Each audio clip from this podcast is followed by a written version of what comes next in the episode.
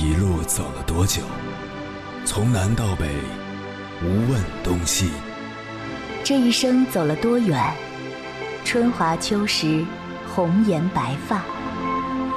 也曾鼓起勇气，奔向不曾到达的地平线。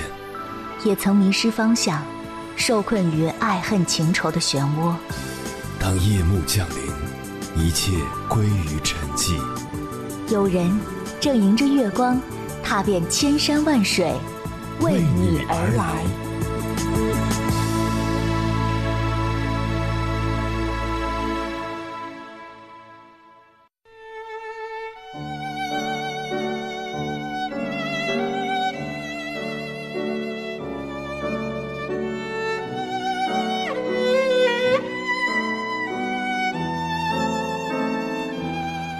在我上初中的时候，我们的语文老师有一个习惯，他会让作文写得好的同学在课堂上朗读自己的作文。我听过很多篇作文，其中让我记忆最深刻的是一个女生写的一篇作文，她的作文题目是《妈妈，请你为自己而活吧》。这篇作文的内容我早已记不清了，但是为自己而活这几个字却在我的心里留下了深深的烙印。如今20年过去了，每每想起这几个字，好像覆盖在上面的灰尘都会被拂去，变得熠熠生辉。凌晨时分，思念跨越千山万水，你的爱和梦想都可以在我这里安放。各位夜行者，深夜不孤单。我是迎波，绰号鸭先生，陪你穿越黑夜，迎接黎明曙光。今晚跟朋友们聊的话题是如何活出真实的自我。关于这个话题，如果你想和我交流，可以通过微信平台中国交通广播和我实时互动，或者关注我的个人微信公众号和新浪微博，我是鸭先生，乌鸦的鸭，和我分享你的心声。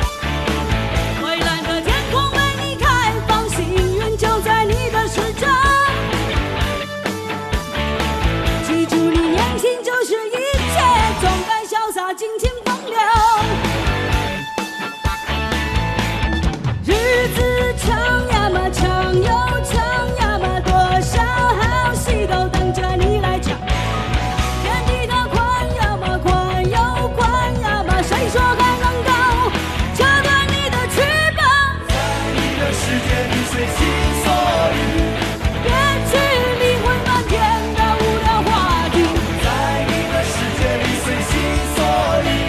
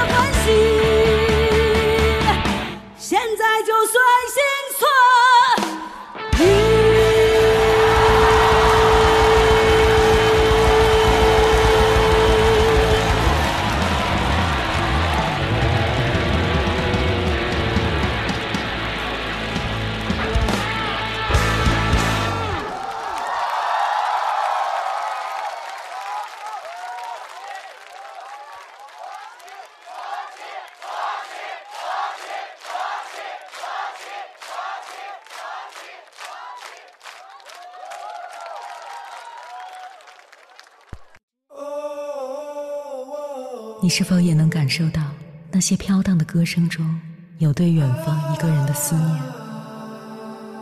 你是否也有遗憾，那些装进信封却始终没能寄出去的千言万语？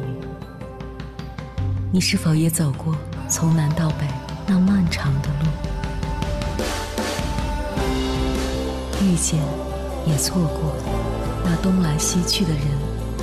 当往事随风，爱亦尘封。凌晨时分，跨越千山万水，讲述和倾听我们的故事。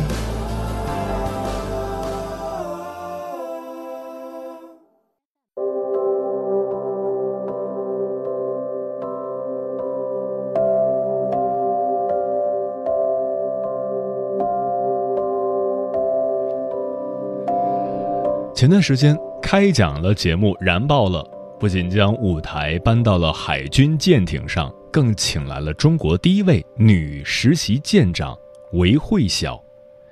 韦慧晓开挂的人生在现场直接秒杀了撒贝宁。23岁成为华为金牌员工，27岁荣获环球洲际小姐大赛10佳，同年考上中山大学硕士研究生。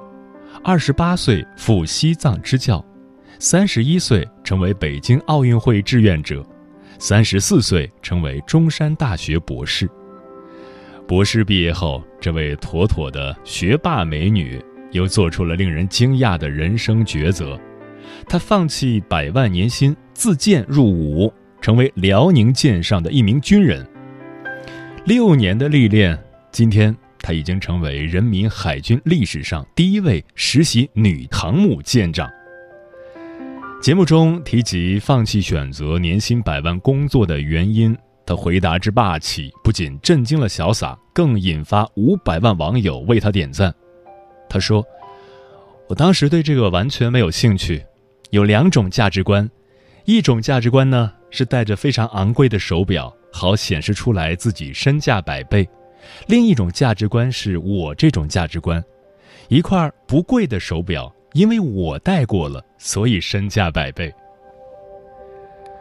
从美女学霸到实习舰长，韦慧晓让人惊叹的人生背后，却是一条不同寻常的路。接下来，千山万水只为你，跟朋友们分享的文章选自北洋之家，名字叫《韦慧晓从美女博士到嫁给航母的霸气人生》。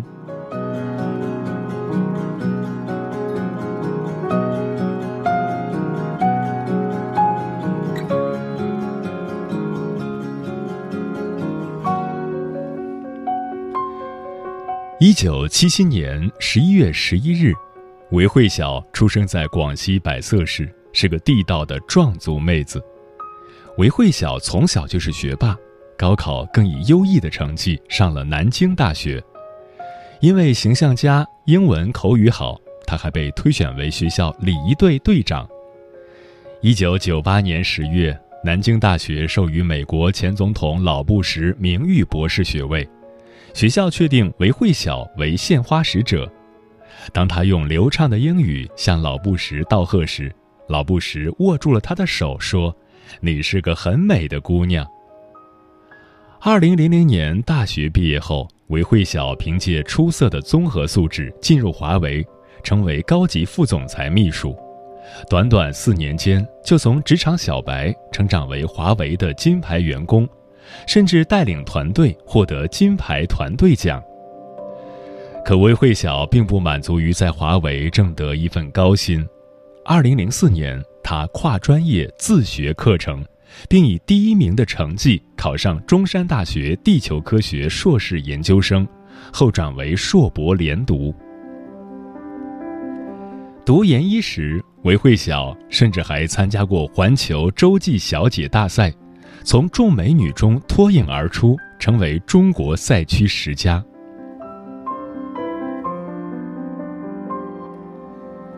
2005年，一个偶然的机会，韦慧晓在中山大学接触了去西藏支教的学生志愿者，他立即申请参加中国青年志愿者扶贫接力计划研究生支教团，奔赴西藏林芝县中学支教。2007年6月，韦慧晓接到父亲病危的通知，正在西藏当志愿者的他赶回去，却没能见到父亲最后一面。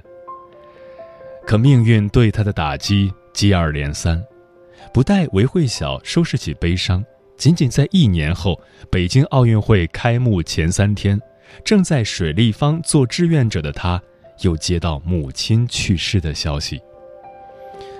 想到妈妈很为自己能当奥运志愿者而骄傲，韦慧晓抹去悲伤的泪水，忍着巨大的悲痛，继续北京奥运微笑服务。常人眼中的一道道坎儿，成了淬炼他心智的一团团火。在韦慧晓的志愿工作总结中，有这样一段话：当你把祖国人民的命运与自己与家庭的命运联系到一起的时候，为国也是为家。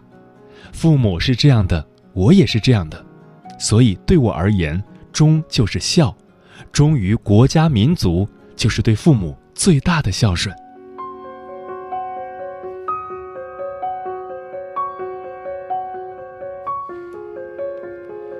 在韦慧晓硕博毕业前夕，他已经是中山大学的风云人物，甚至登上了《中国研究生》杂志和《广东人才》杂志的封面，还被同学称为笑得最好的封面女郎。2009年8月，中国海军启动组建航母接舰部队，海军有关部门收到了一封信，信中写道：航母是中国水兵最大的舞台，为了心中的梦想，我申请当一名普通的航母舰员，在战风斗浪中历练成长。自荐人是韦慧晓，当时他还是中山大学的博士研究生。面对别人的不理解，他说：生命里有了当兵的历史，一辈子也不会感到懊悔，而且也必将是我此生最值得自豪的履历。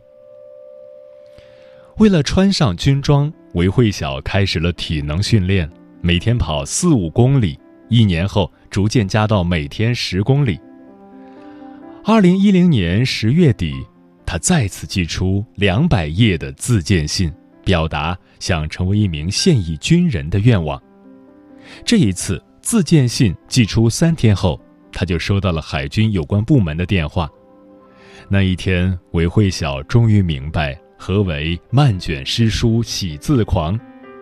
他走在路上，感觉就连落叶都是带着音乐的。半个月后，海军方面派人到学校考察，并为他提供了3个选择，其中包括当时正在组建的航母接舰部队。没有任何犹豫，韦慧晓选择了这项与民族崛起紧紧相连的事业。在2012年1月，韦慧晓通过层层审批，被特招入伍。次月，有关部门考虑到韦慧晓的优秀经历，决定破例给他一次机会，将他编入刚组建的航母部队。入伍当天，苦苦追求多年的军旅梦终于实现。韦慧晓激动地在日记中写道：此生嫁给海军。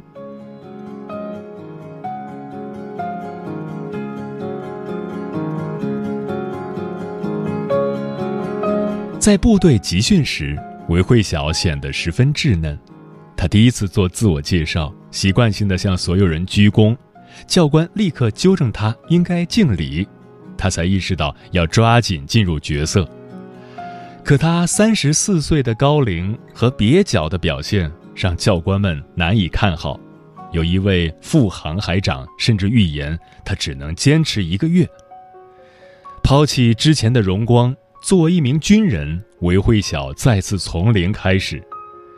作为海军，不会游泳不行，韦慧晓便用课余时间扎在泳池，几个月就成了水中健将。跑步不如年轻人快，他便在耐力上下狠功夫。在大连舰艇学院短短8个月的学习中，韦慧晓不仅体能测试达到优秀，还以总成绩第一通过了航海指挥和舰艇战术指挥两个专业的考核。他褪去了一身书生气，成为当之无愧的硬核学霸。2012年底，韦慧晓终于登上了梦寐以求的辽宁舰，成为航母第一位女副部门长。没多久，她便发挥所长，牵头研究起了航母的飞行甲板的风场特性。这项科研对舰载机起降十分重要，韦慧晓也因此获得海军总部对该研究的立项支持。3年后，由于工作十分出色，上级调任韦慧晓去长春舰担任实习副舰长。从服从命令的兵到发布命令的人，这对韦慧晓来说是个不小的挑战。面对困难，韦慧晓用天花板理论激励自己，每天都把象征自己极限的天花板再顶高一点点，用一点一滴的突破完成跨越。在1年8个月的夙兴夜寐后，韦慧晓已经对指挥舰艇游刃有余。她成为了中国第一位女副舰长，并圆满完成了猎杀、中俄海上联合2016等任务。据官方统计，从海军学院到一舰之长，最少要经过15年的学习。这对于韦慧晓来说太久了，她把一切碎片化的时间都用来学习，硬是用6年多的时间走完了别人15年的路程，在2018年成为郑州舰实习舰长。她也是人民海军史上第一位女实习航母舰长。有人对她中国第一位女实习舰长的标签十分感兴趣，她却解释道：“我们首先是军人，其次是舰艇部队的军人，再次才是女舰员。敌人的弹药可分不清你是男的还是女的。”战场无性别，韦慧晓更是对自己要求严格，不仅要在国内拔尖，还要在世界范围内成为顶尖军事人才。他说：“时间上的第一不重要，实力上的第一才重要。”成为郑州舰实习舰长后，韦慧晓的干练和细心给官兵们留下极为深刻的印象。谁的领带歪了，谁忘记带臂章，无论职位高低，他都会第一时间要求其改正。舰员评价说：“他的眼里没有灰色地带，一丝不苟，永不妥协。”正如韦慧晓指挥的战舰一样，风格硬朗，战斗力强悍。如今的韦慧晓俨然一副身经百战的老兵模样，已经看不出她曾是书生气浓的女博士。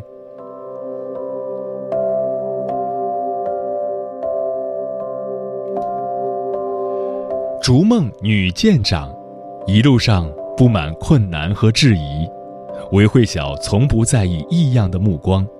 他只是不断用行动证明自己绝对配得上舰长这个职位。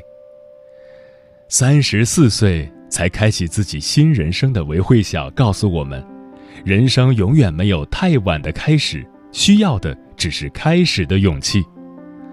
而他之所以走出了一条霸气且不同寻常的路，那是因为他心中始终有一束光。为了心中的这束光，他可以放下一切，去援藏，去当一名志愿者。为了心中的这束光，他可以放弃100万年薪，甘愿到航母上当一名水手。这束光是每一个年轻人都该有的青春梦想，这束光更是把自己前途与祖国命运紧紧连在一起的决心和勇气。愿每一个正在奋斗中的我们，心中都有这束光，不负光阴，不负己，不负梦想，不负国。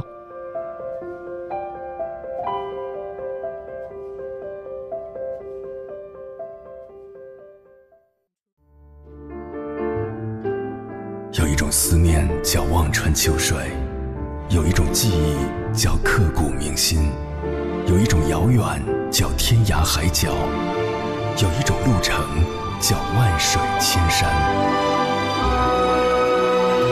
千山万水只为你，正在路上。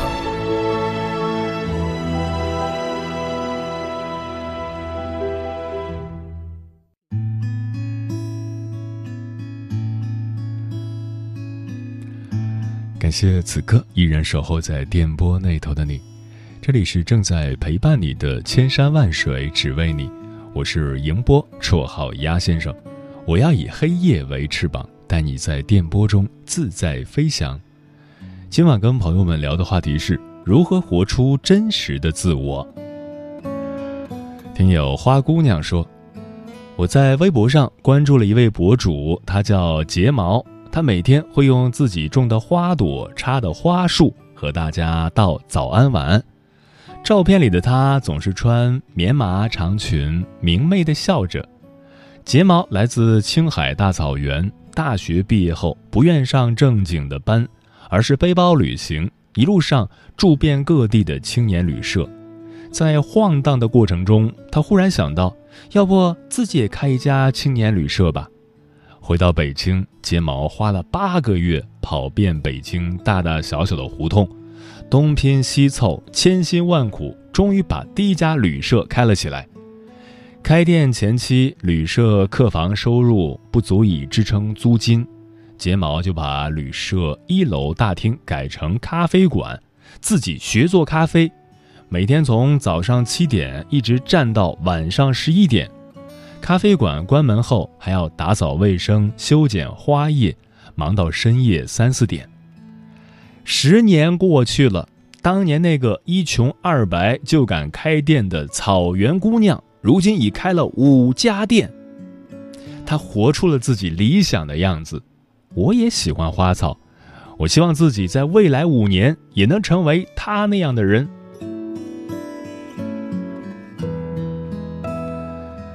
Michael 说，很多人对自我有一个误解，认为自我是自己想干嘛就干嘛，讨厌什么、喜欢什么，全由自己说了算。实际上，自我完全达不到这么完美的状态。真正的自我被限定在一定的范围内，这个范围就是你与周围社会的关系。如果你有魄力，与社会断绝一切关系，就能做到理想的自我，否则自我一定要牺牲一部分空间，让给各种关系和羁绊。风云北斗说，活出自我是有一定的自由去追求自己认为有价值的事情，比如赚钱和实现自己的事业梦。活出自我还可以是与古代先贤对话，用文字表达自我，被后人所借鉴。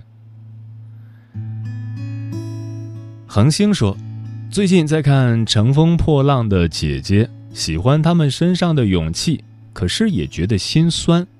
当你把投票权给别人的时候，就无法随心所欲了，有点拧巴。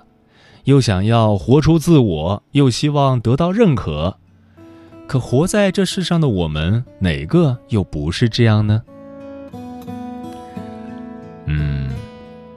人的自我是多方面的，很多时候限制我们成长的是那个恐惧的自我，它就像黑洞一样，吞噬着我们人生的种种可能性。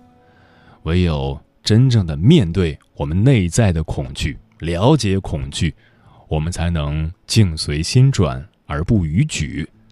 所以要活出真实的自我，需要包容接纳那个懦弱的自己，以及肯定欣赏那个勇敢的自己，让自己的灵魂发光发亮，就像韦慧晓一样，才能不负此生。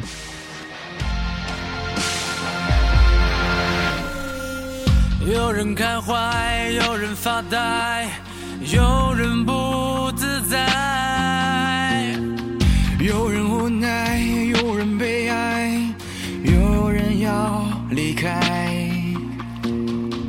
有人徘徊，有人摇摆，有人怕失败，有人等待，有人澎湃，有人飞起来。应该把今天写在我的人生履历上，等明天的光芒万丈隐约浮现在月蓝之上。为我的人生和谁都不一样，我要通过我的努力可以追风逐浪。别告诉我什么可以什么不可以，什么时候可以决胜千里。你是你，我是我，每个人只代表他自己。别怀疑我的明天，我的路会通向哪里。决定出发的那一刻，我只需相信我自己。我的时代，我可以